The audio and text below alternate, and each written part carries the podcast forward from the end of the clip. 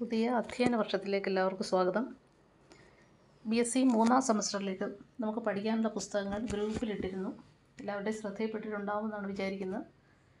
ആ പുസ്തകങ്ങൾ ഒന്നും കൂടെ പറയാം.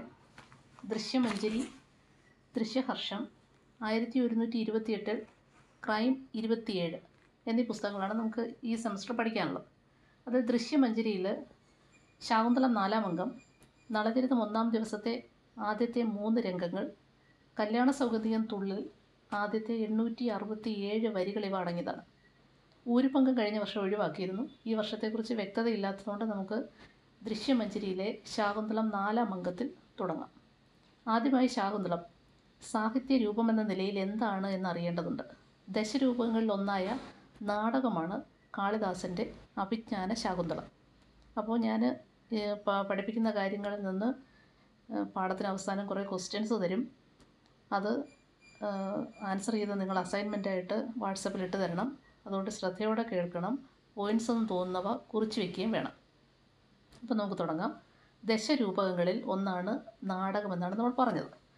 നാടകം ഭാരതീയ സങ്കല്പത്തിൽ രംഗപ്രയോഗത്തിന് അതായത് സ്റ്റേജിൽ അവതരിപ്പിക്കാൻ പാകമായിട്ടുള്ള ദശരൂപങ്ങളുടെയും അനവധി ഉപരൂപങ്ങളുടെയും ഇടയിൽ വരുന്ന ഒരു സംജ്ഞയാണ്. സംജ്ഞ എന്നാൽ പേര്. അപ്പോൾ പലതരത്തിലുള്ള നാടക രൂപങ്ങളുണ്ട് അതിലൊന്ന് മാത്രമാണ് അല്ലെങ്കിൽ രൂപകങ്ങളുണ്ട്. അതിലൊന്ന് മാത്രമാണ് നാടകമെന്ന് പറയുന്നത്. രൂപകത്തെക്കുറിച്ച് നമുക്ക് മനസ്സിലാക്കാൻ നമ്മളെ സഹായിക്കുന്ന കൃതി എന്ന് പറയുന്നത് ഭാരതീയ ക്ലാസിക്കൽ നാടകവേദിയെപ്പറ്റി പഠിക്കാനായിട്ട് ഭരതമുനി രചിച്ച നാട്യശാസ്ത്രമാണ് നമുക്ക് ഈ രൂപങ്ങളെക്കുറിച്ച് മനസ്സിലാക്കാനുള്ള അവലംബക ഗ്രന്ഥമെന്ന് പറയുന്നത്. പിന്നീട് ഈ ഭരതന്റെ നാട്യശാസ്ത്രത്തിന് അഭിനവഗുപ്തൻ എഴുതിയ വ്യാഖ്യാനമായിട്ടുള്ള അഭിനവ ഭാരതിയും പ്രസ്താവിക്കേണ്ടുന്ന ഒരു പുസ്തകമാണ്. ഭാരതീയ നാടക സങ്കല്പമാണ് സംസ്കൃത നാടക പഠനത്തിന് അടിസ്ഥാനമായി വർത്തിക്കുന്നത്. നാടകം എന്ന പദം സാങ്കേതികമായി സവിശേഷ ലക്ഷണങ്ങളുള്ള പ്രത്യേകമായിട്ടുള്ള ലക്ഷണങ്ങളുള്ള ഒരു രംഗപ്രയോഗത്തെ അതായത് സ്റ്റേജിൽ അവതരിപ്പിക്കുന്ന ഒരു ആർട്ട് ഫോമിനെ ലക്ഷ്യം വെച്ച് ഭരതമുനി പ്രയോഗിച്ചിട്ടുള്ള പദമാണ്. രംഗപ്രയോഗ രൂപകങ്ങളെ എല്ലാം കൂടി ചേർത്ത് ഭരതൻ ഉപയോഗിക്കുന്ന പദം നാട്യം എന്നാണ്. ഇനി നാട്യവും നാടകവും. ഭാരതീയ രംഗകലാ നിരൂപണത്തിൽ നാടകത്തിന്റെയും മറ്റ് രംഗരൂപകങ്ങളുടെയും സാഹിത്യത്തെയും കാവ്യമെന്ന പേരിലാണ് പറയുന്നത്. അപ്പോൾ കാവ്യം എന്ന് പറയുമ്പോൾ നമ്മൾ കവിത എന്നാണ് മനസ്സിലാക്കുന്നത്. പക്ഷേ ഭാരതീയ രംഗകലാ നിരൂപണത്തെ സംബന്ധിച്ചിടത്തോളം നാടകവും മറ്റ് രംഗ പ്രയോഗത്തിന് വേണ്ടിയിട്ട് ഉപയോഗിക്കുന്ന മറ്റ് രൂപങ്ങളുടെ എല്ലാം സാഹിത്യത്തെ സാഹിത്യം എന്ന് പറഞ്ഞാൽ ടെക്സ്റ്റാണ് നമ്മളിപ്പോൾ പഠിക്കാൻ വേണ്ടിയിട്ട് എടുത്തു വെച്ചിരിക്കുന്ന അതിനകത്ത് എഴുതിയിരിക്കുന്ന സാധനമാണ് സാഹിത്യം എന്ന് പറയും അപ്പോൾ അതിനെ എല്ലാത്തിനും കൂടെ ചേർത്തിട്ട് കാവ്യം എന്നാണ് പറയും അപ്പോൾ ഈ നാടകം എന്ന് പറയുന്നത് ഒരു കാവ്യരൂപമാണെന്നർത്ഥം. സൗകര്യത്തിനായിട്ട് നമ്മൾ ദൃശ്യകാവ്യമെന്നും ശ്രവ്യകാവ്യമെന്നും രണ്ട് തരത്തിൽ കാവ്യത്തെ വിഭജിച്ചിട്ടുണ്ട്. വായിച്ച് ആസ്വദിക്കേണ്ടത് അല്ലെങ്കിൽ കേട്ട് ആസ്വദിക്കേണ്ടതാണ് ശ്രവ്യകാവ്യം. അരങ്ങിൽ കണ്ട് ആസ്വദിക്കേണ്ടത് ദൃശ്യകാവ്യം. എന്നാണ് ഇതിനെ തമ്മിൽ വേർതിരിച്ച് പറയാനാവുന്നത്. ഇതിൽ ദൃശ്യകാവ്യ വിഭാഗത്തിലാണ് അതായത് കണ്ട് ആസ്വദിക്കാൻ പറ്റുന്ന സ്റ്റേജിൽ അവതരിപ്പിക്കുന്നത് കണ്ട് ആസ്വദിക്കാൻ പറ്റുന്ന രൂപത്തിലാണ് നാടകത്തെയും അതുൾപ്പെടുന്ന ദശരൂപങ്ങളെയും മറ്റ് ഉപരൂപങ്ങളെയും ഒക്കെ ഭരതൻ ഉൾപ്പെടുത്തിയിരിക്കുന്നത്.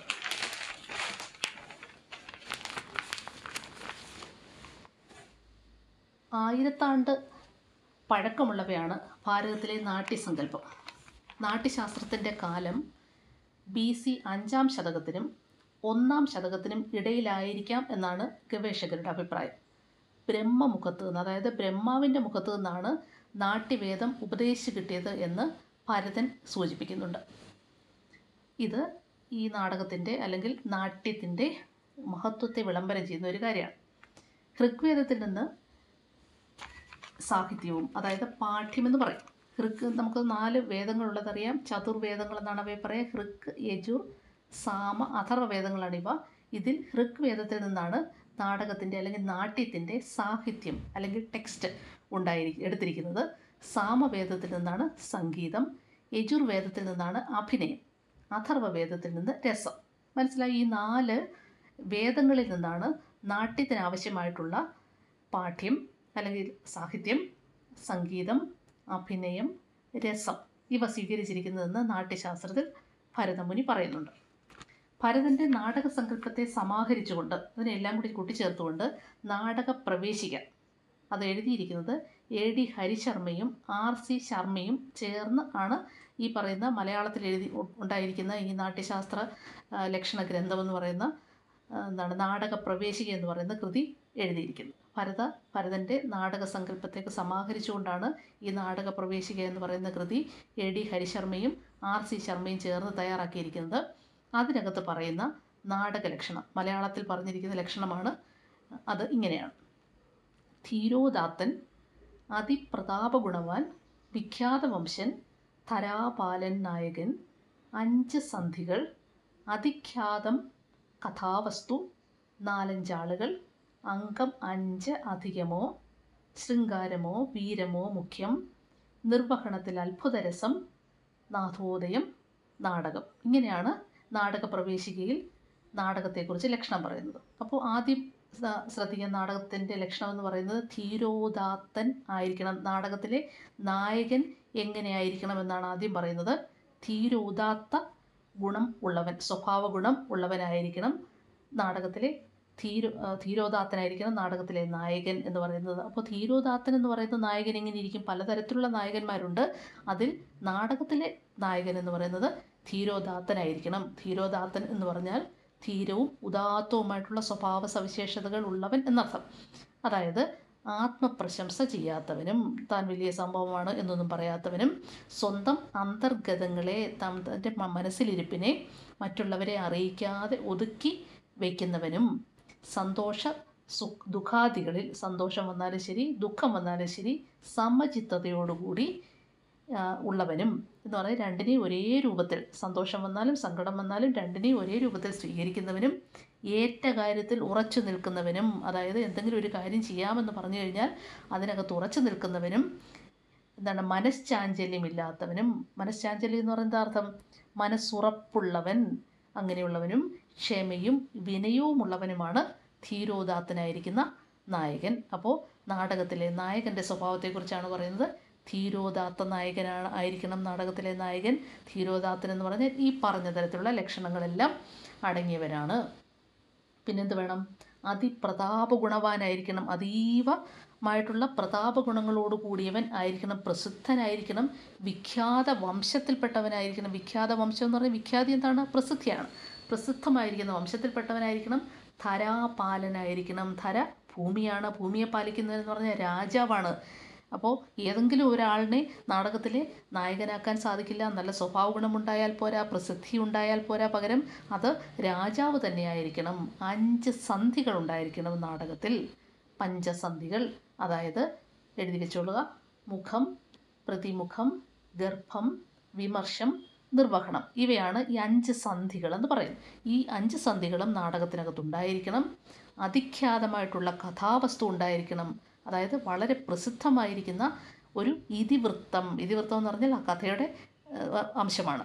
നാടകത്തിൽ എന്താണ് വളരെ പ്രസിദ്ധമായിട്ടുള്ള ഒരു കാര്യമായിരിക്കണം ഒരു ഇതിവൃത്തമായിരിക്കണം ഉൾക്കൊള്ളിച്ചിരിക്കുന്നത് നാലഞ്ച് ആളുകൾ. അതിൽ ഇത്ര കഥാപാത്രങ്ങളെ പാടുള്ളൂ. ഒരുപാട് പേരൊന്നും വേണ്ട. നാലഞ്ച് കഥാപാത്രങ്ങൾ ഉണ്ടാവണം അംഗം അംഗം എന്ന് പറഞ്ഞാൽ രംഗമാണ്. അത് അഞ്ചോ അതിലധികമോ ആവാം.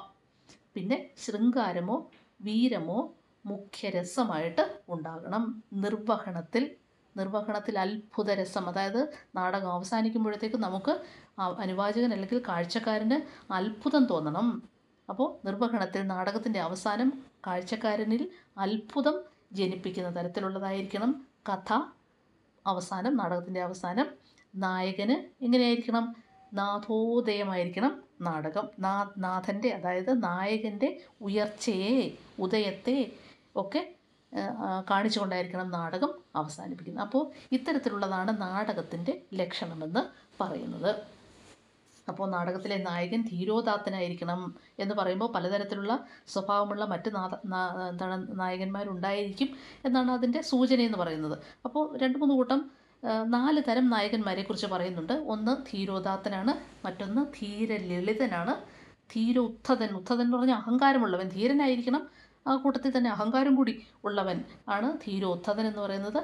ധീരശാന്തൻ. ഇങ്ങനെ നാല് തരത്തിൽ നായകന്മാരുണ്ട്. ഒന്നുകൂടി പറയാം. ധീരോദാത്തൻ ധീരലളിതൻ ധീരോദ്ധതൻ ധീരശാന്തൻ എന്നിങ്ങനെ നാല് തരത്തിൽ നാ- നാ- നായകന്മാരെ കുറിച്ച് പറയുന്നുണ്ട്. ഇതിൽ നമ്മൾ എന്താണ് ധീരോദാത്ത നായകൻ എങ്ങനെയായിരിക്കുമെന്ന് നമ്മൾ പറഞ്ഞു കഴിഞ്ഞതാണ്. അപ്പോൾ അതേക്കുറിച്ച് ഇനി വീണ്ടും പറയുന്നില്ല. അപ്പോൾ ദശരൂപകങ്ങളിൽ അതായത് പത്ത് തരത്തിലുള്ള രൂപകം എന്ന് പറയുന്ന നാടകമെന്ന് തന്നെ മനസ്സിലാക്കിയാൽ മതി. അതിലൊന്നാണ് നാടകമെന്ന് പറയുന്നത്. അപ്പോൾ പത്ത് തരത്തിലുള്ള മറ്റ് രൂപങ്ങളെക്കുറിച്ച് എന്താണ് നമുക്ക് നാളെ പറയാം. അപ്പോൾ ഈ ഞാൻ കുറച്ച് ചോദ്യങ്ങൾ പറയുകയാണ്. അതിന് ഉത്തരം കണ്ടെത്തി നിങ്ങൾ അസൈൻമെന്റായിട്ട് എനിക്ക് അയച്ചു തരേണ്ടതാണ്. അതിന്റെ ഉത്തരം. അപ്പോൾ ആദ്യത്തെ ചോദ്യം എന്ന് പറയുന്നത് നാട്യശാസ്ത്രത്തിന്റെ കർത്താവ് ആരാണ്?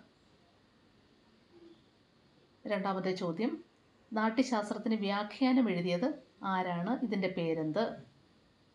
മൂന്നാമത്തെ ചോദ്യം.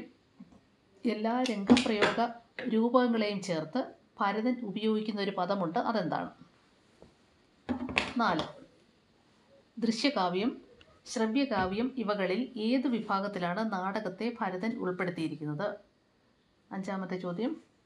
നാട്യശാസ്ത്രത്തിലെ കാലം എന്താണ്? നാട്യശാസ്ത്രത്തിന്റെ കാലം ഏതാണ്? ആറാമത്തെ ചോദ്യം. ആരിൽ നിന്നാണ് നാട്യം ഉപദേശിച്ച് കിട്ടിയത്. ഏഴ്. നാടകത്തിന്റെ ഓരോ അംശവും ഏതേത് വേദങ്ങളിൽ നിന്നാണ് എടുത്തിട്ടുള്ളത്?